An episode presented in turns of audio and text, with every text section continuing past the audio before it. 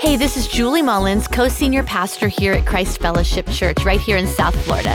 Whether you're across the street or across the world, thank you for taking time out of your busy week to join us for this message.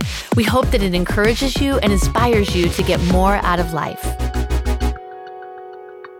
We are wrapping up our series, Take Back your life. And if you missed any of the messages during this series, I want to challenge you to go back and listen to those sermons. You can get those on our YouTube channel or on our Christ Fellowship app or website because it's going to help you take back what the enemy has tried to take from you. It's going to help you reclaim some lost ground and territory. And in these last couple of weeks of the series, we have been focusing on a spiritual warfare the spiritual battle that you are going to face in order to live the life that God has for you to live. It's not just going to be happening. You got to you got to fight for it. And see, here's what I know: the, the enemy has been working overtime. He, is, he has been working nonstop trying to attack God's people, trying to attack you and me and our families, our children, our future, trying to take us out. Now, last week, we reminded ourselves that life is primarily spiritual. It is first and foremost spiritual because you are first and foremost spiritual. You are not a physical being that has a spirit, you are a spiritual being made in the image of God that is currently having a physical experience. But this physical experience that you're having one day is going to be over, but you, you won't be over. You've been created by an eternal God to live eternally.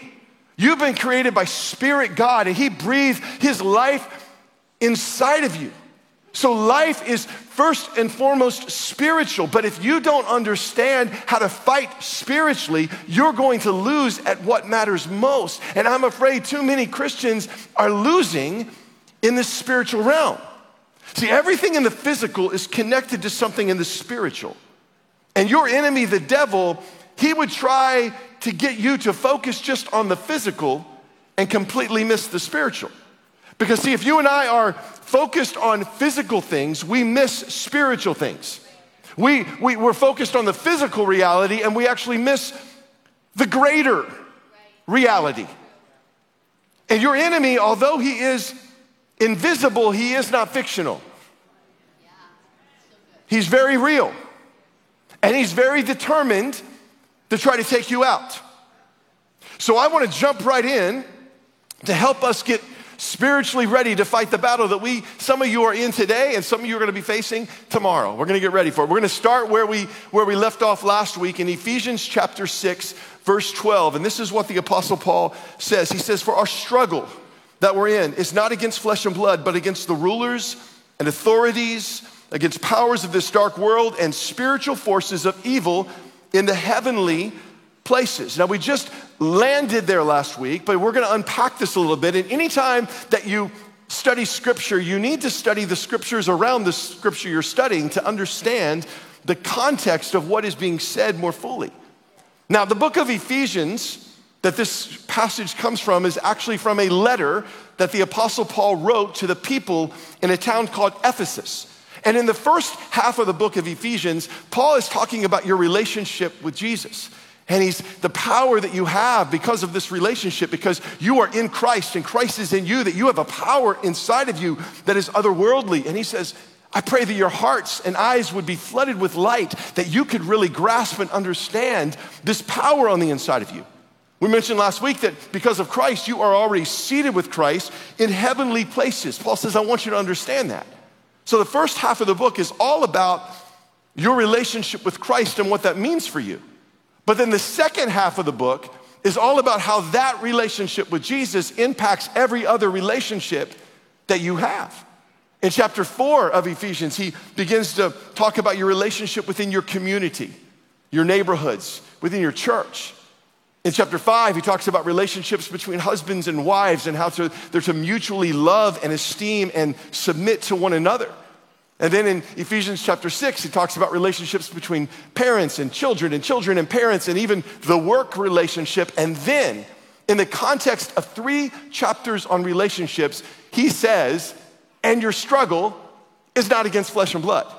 So, so don't miss the connection. Sometimes we look at a scripture and we, we pull it out. He spent half of this letter talking to people about their relationships.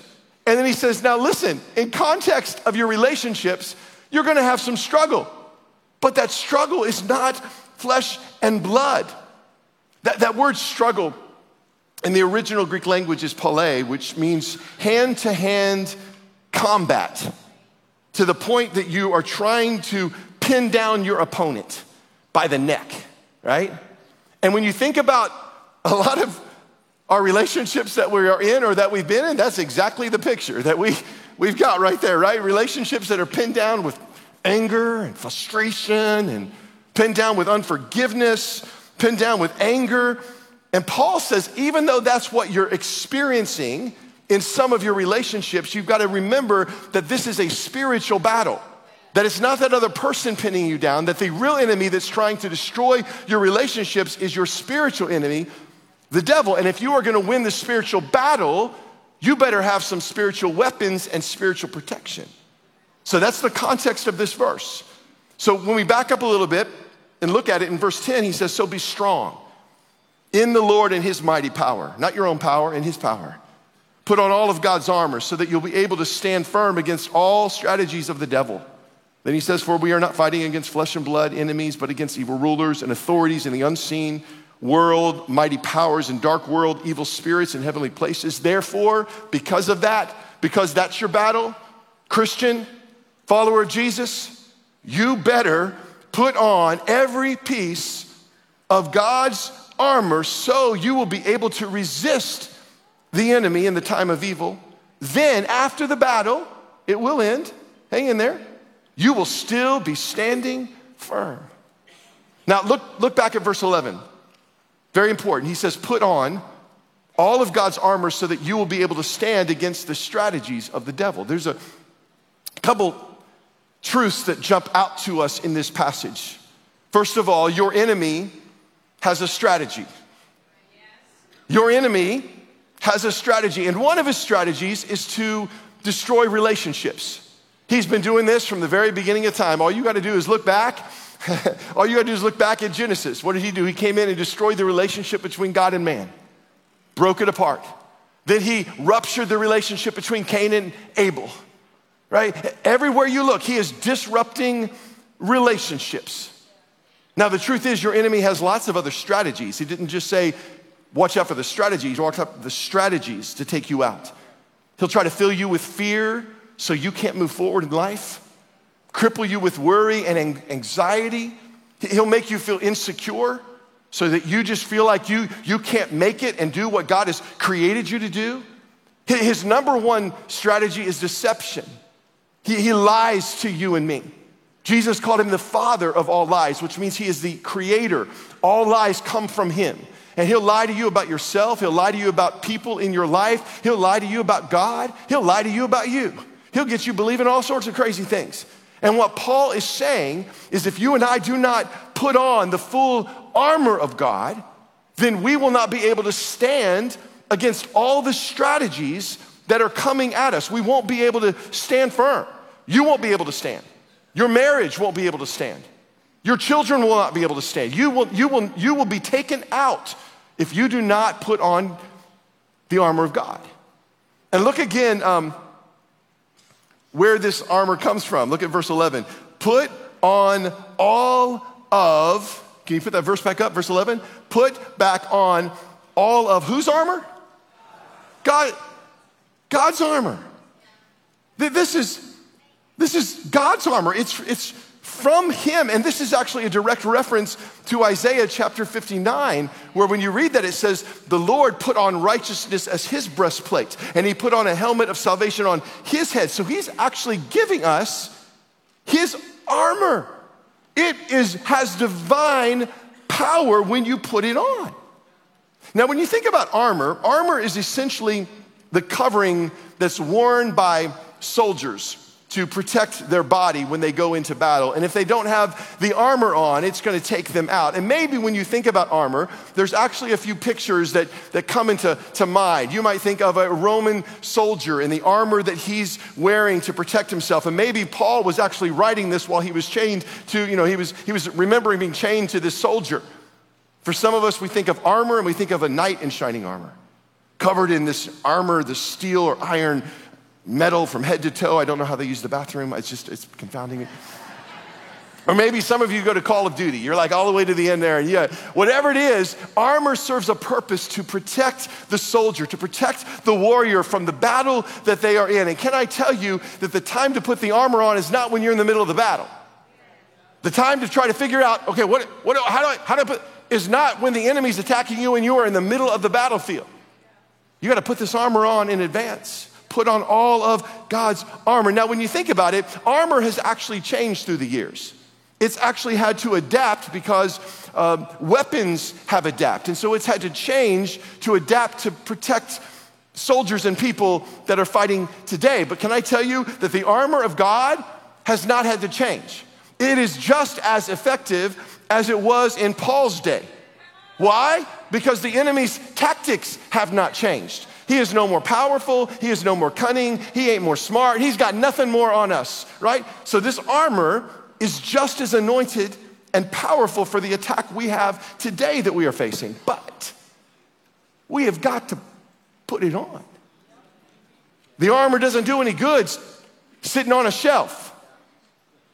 The armor doesn't do any good if you leave it here at church on Sunday and you go back to work on Monday or going to school on Monday naked. I mean, the, the, you got to be covered in the armor of God. So then Paul begins to unpack this armor.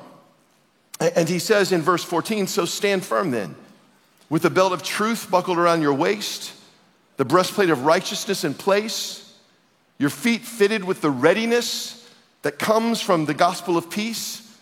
In addition to all of this, take up the shield of faith, which you can extinguish all of the flaming arrows of the evil one. Take the helmet of salvation and the sword of the Spirit, which is the word of God. Now, we could spend weeks unpacking each one of these pieces of armor. We could study, and I have each one of these and the significance that they are in our life, and they are very significant. But for today, what I want you to see is that each piece is Christ. Each piece that, that we are to put on is putting on Jesus. He says, put on the belt of truth. And Jesus said, I am the truth. I am the way, the truth, and the life, and no one comes to the Father but by me. But if you know me and you follow me and you put on truth, you will find truth and you will find life. He says, put on the breastplate of righteousness. He is our righteousness. In Second Corinthians, it says that he who was without sin became sin so that we might become the righteousness of God. The only way we're made righteous, which just means right with God, is, is through Jesus Christ. It says to fit your feet with um, the gospel of, of peace. Well, he is the Prince of Peace. His gospel is a, a gospel, of the good news that you and I can have peace with God. It says, take up the shield of faith. Man, our faith is all in who Jesus is, what he can do, who he is in our life, helmet of salvation. There is no other name by which man must be saved except Jesus, taking the sword of the Spirit, which is the word of God. In the beginning was the word, the word was with God, the word was God, the word became. Do you see? It is all Jesus. So what sometimes we complicate it or we or we minimize it or we think, well, if I just go through this list, I'm putting on the helmet of salvation today and I'm picking the breastplate of righteousness. No. He's Paul's saying you need to clothe yourself in Christ. You, you need to put on Jesus. Cover yourself. It's like Paul saying, this is just what you wear right here. This is what you need to wear every day. Have you ever showed up someplace wearing the wrong thing? Oh, me too. years and years ago, Julie and I, my mom and dad, and Noel and Jefferson, we were all invited to a, a Christmas party at someone's house that was new to the church. And they lived over on uh, Palm Beach, and they invited us over to this Christmas party. And they said, It's just going to be a few friends. We'd love for you to come. It's very casual. So um, I put on a pair of jeans, Christmas sweater, not a crazy Christmas sweater, but a Christmas sweater. And we loaded up in the car and we went over to their house and we were checking the address. And we got there and we pulled up and there were valets outside to park the cars for their few friends. We got out of the car, and I realized I, as the car drove away, I was beyond the point of return as I saw everybody else, all these beautiful people in beautiful clothing dressed going into this little party, and I'm wearing a Christmas sweater.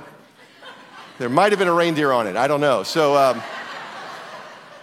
so for the next several hours that felt like several days, I felt severely awkward it was so uncomfortable. Like, I'm just like, oh my goodness. I mean, everybody, I guess their casual means no black tie. I'll remember that next time. But can I tell you, it is one thing to show up at a Christmas party not dressed appropriately, and it is quite another thing to show up on the battlefield of life, unclothed, uncovered, and spiritually naked. And I'm afraid too many of us are spiritually unprepared and uncovered for what we're facing every day, which is why we're feeling so defeated in our relationships and defeated in our callings and defeated in life because we are not clothing ourselves appropriately. So Paul's saying, I don't want you to show up unclothed.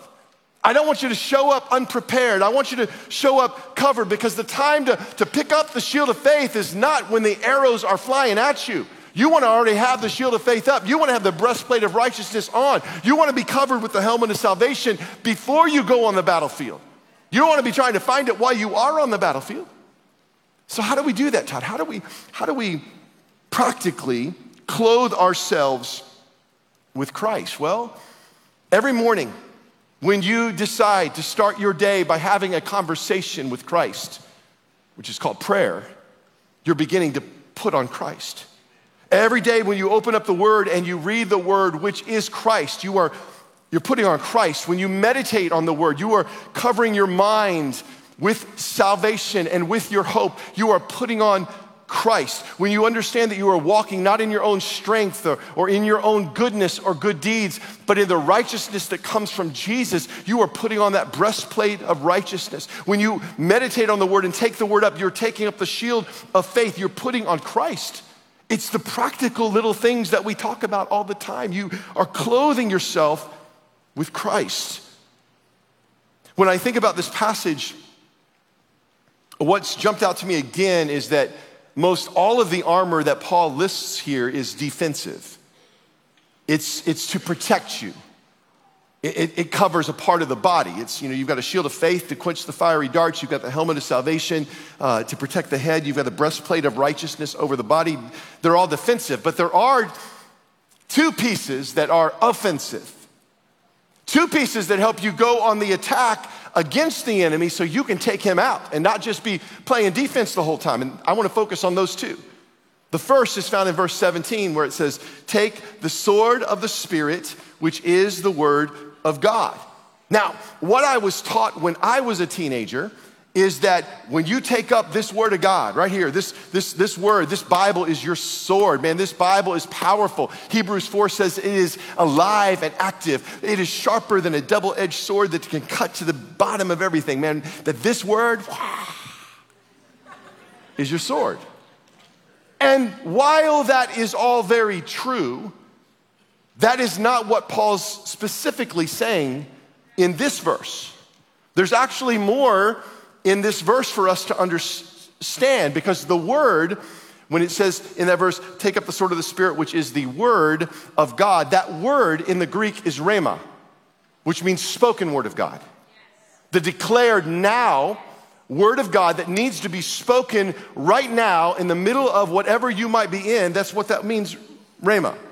Now, many other times when Paul talks about the word, he uses the word logos, which is the written Word of God. But here, please hear me, when it comes to a spiritual battle that you and I are in, he doesn't use the word logos. He uses the word rhema, the spoken, declared word of God to defeat the enemy. There, there's power in your declaration of expectation. You need to understand there's some power in your declaration, your proclamation of expectation with just faith. What do you believe you're going to see? Who do you believe God is? What do you believe God can do? And you are declaring prophetically what is not as if it is. What you cannot see with human physical eyes, you are seeing it with spirit eyes and you are actually speaking it forth. And you, when you activate your mouth, you're actually putting your faith into action.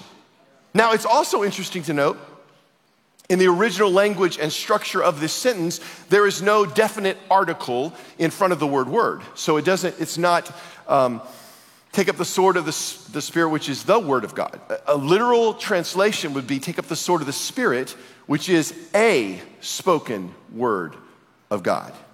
So you can speak a word of God, a rhema word that is in line with the Logos word. A rhema word, you are declaring what God has written, but it is a spoken word of God in the midst of whatever trouble or situation that you might find yourself in. So if I'm facing a a physical issue or a need or a health issue, I will speak the Rhema word of Psalm 103 Bless the Lord, all my soul, who forgives all my sins and heals all my diseases. I believe, God, you forgive all my sin, so I believe you're gonna heal all my diseases. So I speak that over my life and over my problems and over my needs and over the needs of my family. I could declare Isaiah 53 that says, By your stripes I'm healed. So if I'm facing a a little bit of panic or worry or anxiety. Anybody been there this week? I had to remind myself what I preached to you last week. God, you have not given me a spirit of fear. And I don't just remind myself, I actually say it out loud. God, you haven't given me a spirit of fear.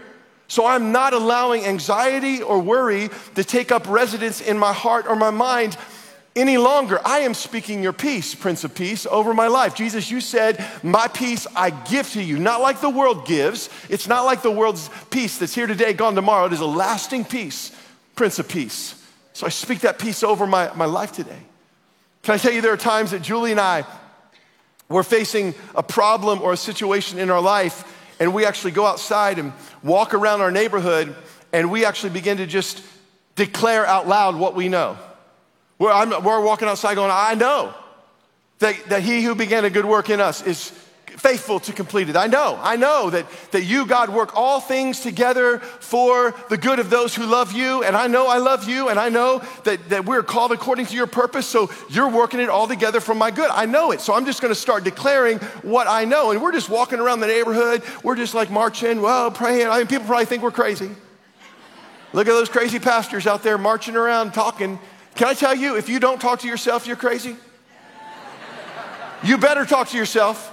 You better speak the word of God over your problems and over your situations, over your children. You better walk around the house just declaring the Rhema spoken word of God over your kids and over your home and over your family. You got to open up your mouth and declare it and bring it to life. Amen? Give it authority. Give the word authority. Give, give it a place of priority over your problems. Some of you, all you're talking about are your problems. Dear God, please stop talking about your problems. Give the word authority over your problems. Tell your problems about the authority of God's word. We're telling everybody about our problems. Tell your problem about your God, what He can do. That's what we. Some of you are just giving the devil too much to work with. Every day you're like, oh, oh, oh, oh. So bad. It's so bad. It's so world's bad, the economy's bad, you see the stock, oh, this is bad, that's bad. I don't know how I'm gonna make it, it's bad. I don't know if it's ever gonna come back, it's bad. My job's bad, my marriage is bad, my kids are bad. Oh my word. Would you please stop it and change the channel? And I want you to turn it to like Romans 8 32 that says that the God is, is for you, so who can come against you? Right? That you remind yourself that no weapon formed against you is going to prosper. So, yeah, it might be bad, but God is, is, is bigger. He's better than how bad that situation is. He's got you, right? He's a good, good father. That's who He is. And I'm loved by you. That's who I am. Man, you need to change what's coming out of your, out of your mouth. You need to start declaring the truth over your life instead of the facts that you see around you. And the truth is that, that God has plans to bless you to prosper you, not to harm you, to, to bless your children, to bless your. So you just need to be going, I'm blessed. Man, I am so blessed. I'm blessed and highly favored. I'm blessed going in. I'm blessed coming out. I'm blessed when I go to work. I'm blessed when I leave work. I, am I'm, I'm blessed. My kids are blessed. My company's blessed. I don't even have a company, but when I get one, it's going to be blessed. And what you're doing when you do that is not some pie in the sky, wishful thinking, power of proclamation. That's not what I'm talking about. I'm talking about you aligning your words with the word. I'm talking about you saying, This is what you say, God, so I'm gonna hold on to what you say about me. That's, that's, that's what's true. And can I tell you, when you get in sync with your Creator, when you begin to proclaim and speak out the living word, the Rhema word of God over your life, you're gonna go some places you never thought you could go. You're gonna see some things you never thought you could see. You're gonna do some things you never dreamed you could do because you are getting in sync with God and with His living word over your life, and it's changing the course of your life. It's defeating your enemy. It's defeating the enemy of fear and worry and anxiety that's trying to hold you back. The spoken word of God. Now, you know, every time we gather on a weekend, uh, we do this. Uh, worship is actually us proclaiming the word of God because worship is just God's word put to song. And so you're coming together and we are speaking a Rhema word every time we come together and, and declare God's praises on the weekend, which is why you need to be here every weekend and joining us online every weekend and singing and proclaiming the truth of God over your life because there's times just like you, I come in on a Sunday and I've been a little beat up by the week. It's been a little rough. But I get into a place where the Rhema word is being declared. Woo! I am chosen, not forsaken. I am who he says I am. He is for me. I just have to start singing it out, and all of a sudden I'm ready to go. Come on, that's who I am. Changes my spirit, changes my attitude, changes my outlook. And can I tell you, you don't have to wait till Sunday to get your praise on. you better not wait till Sunday to get your praise on. Every single day, you need to turn some praise on. You need to turn off that country twangy twang, twang. My dog died and my girl left me again. And you need to start going, This is how I fight in my battles. Hey, this is how I fight in my. It'll change your world. The Rhema, spoken word, declared word of God over your life. We're talking about how you defeat your enemy. And Paul says right here the way you're going to defeat him is through the spoken word of God. That's the first weapon I see that is offensive, taking the attack. The second one is found in the next verse. See, a lot of people, when it comes to the armor of God, they end right there where we ended in verse 17, where it says, Put on the helmet of salvation and the sword of the Spirit, which is the word of God, period. But can I tell you, there was no period when Paul wrote this. It keeps going, and the next verse is really important. He says, Pray in the Spirit at all times with all kinds of prayers, asking for everything you need.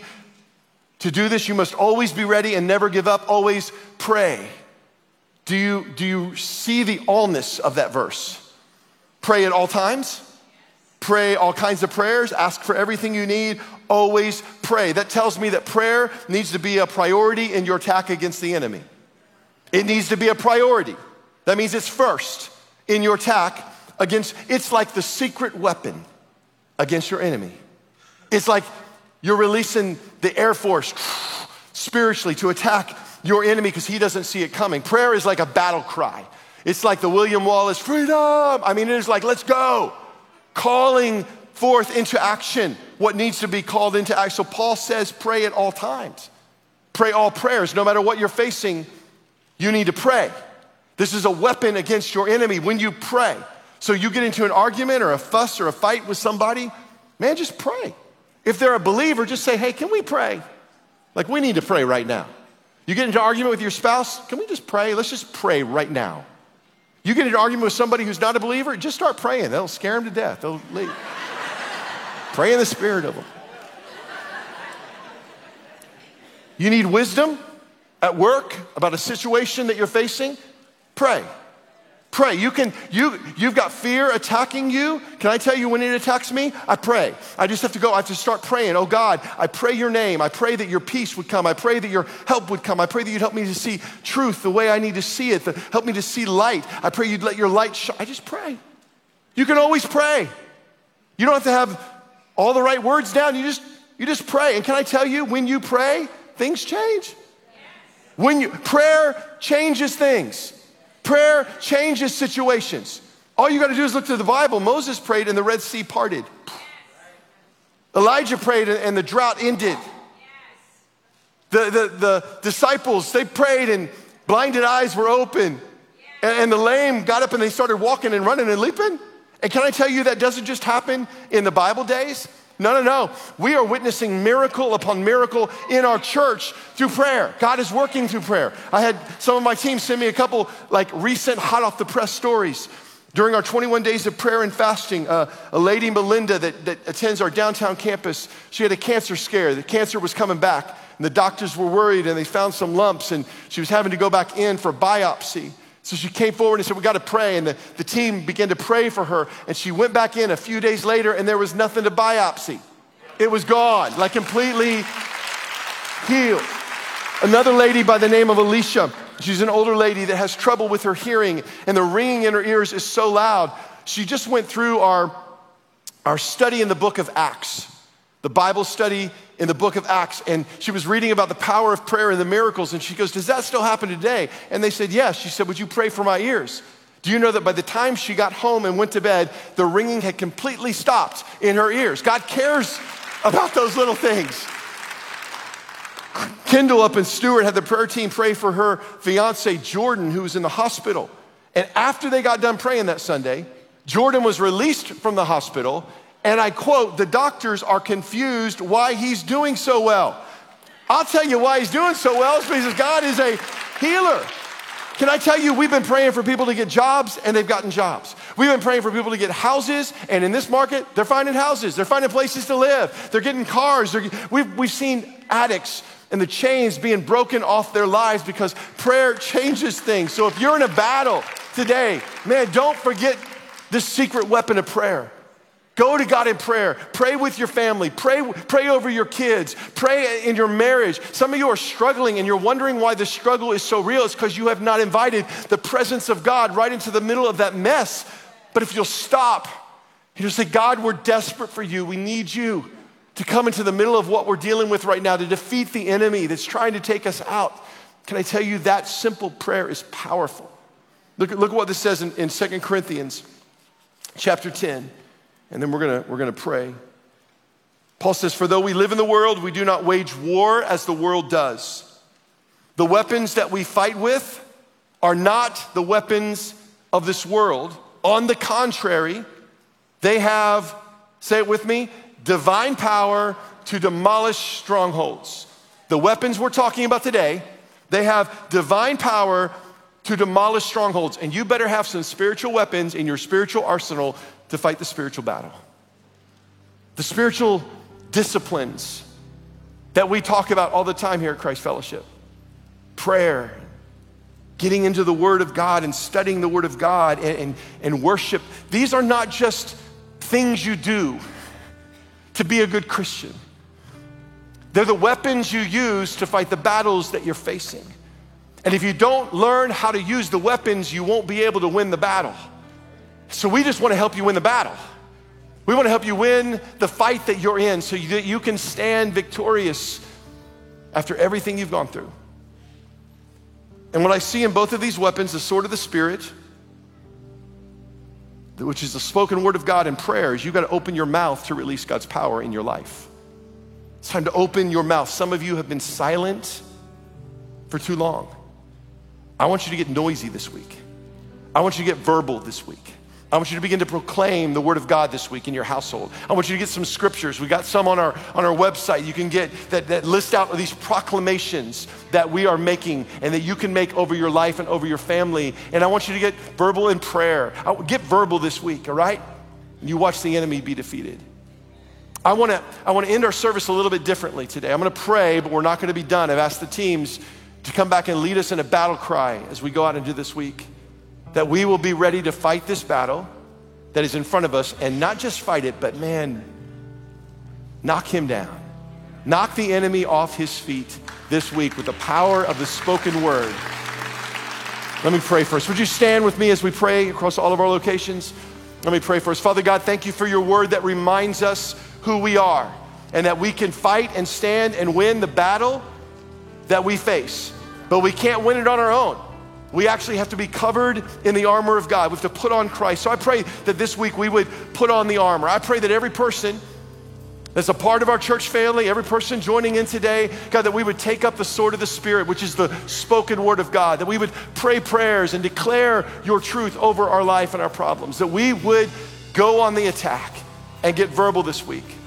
With every head bowed as we continue to pray, there's one other prayer I want to pray that you will never win the spiritual battle unless you have made Jesus the spiritual Lord of your life.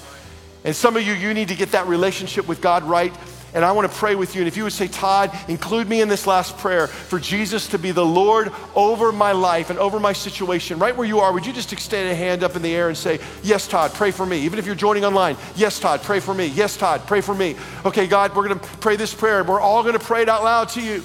But those of you with your hands up, you see their hearts saying, Be Lord of my life. Just pray this after me, church. Say, Dear Lord Jesus, forgive me of my sins for going my own way. I ask you to be the Lord over my life. Give me the power to fight the battles that I am facing every day of my life. In Jesus' name I pray. Amen. Come on, let's thank God today. Thank you again for spending time with us today. If you're looking to take a step in discovering the more that God has in store for you, just text the word podcast to the number 441 441 and then select the option that applies to you. And if you enjoyed this message, just make sure that you subscribe and check out our podcast channel for past episodes. A special thanks to all of you who so generously give to all that God is calling us to do together. It's really because of you that everything we do is possible. We'll see you right back here for next week's message.